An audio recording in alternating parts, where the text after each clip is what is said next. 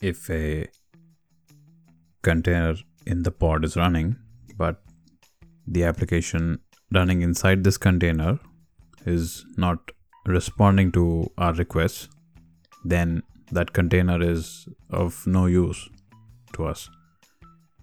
This kind of situation can occur, for example, due to application deadlock or memory pressure.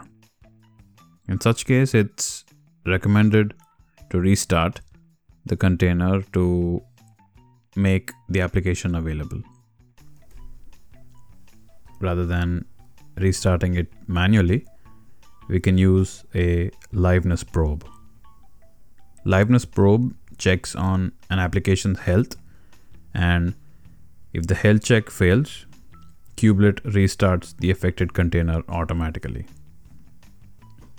a liveness probe can be set by using the uh, liveness probe option under the spec section in the YAML file with uh, options like initial delay seconds and period seconds to be included under the uh, liveness probe option.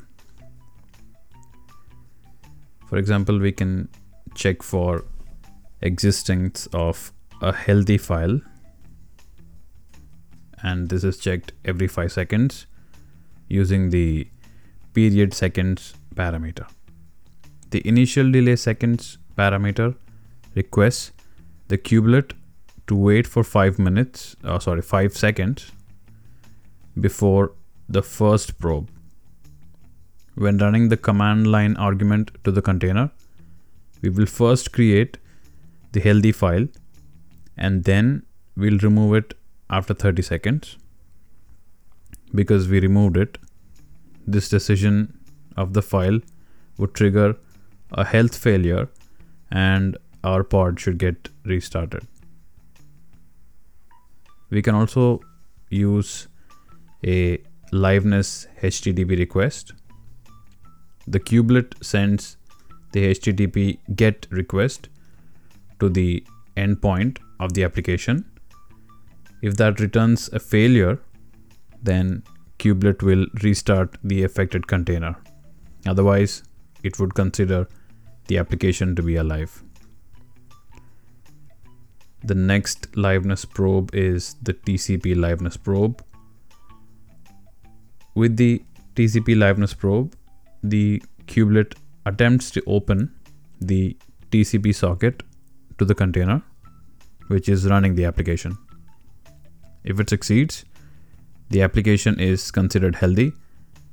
Otherwise, kubelet would mark it as unhealthy and the affected container is therefore restarted. So we have talked about liveness probes till now. Now let's discuss readiness probes. Sometimes applications have to meet certain conditions before they can serve traffic. These conditions include ensuring that the depending services are ready or acknowledging that a large data set needs to be loaded, etc.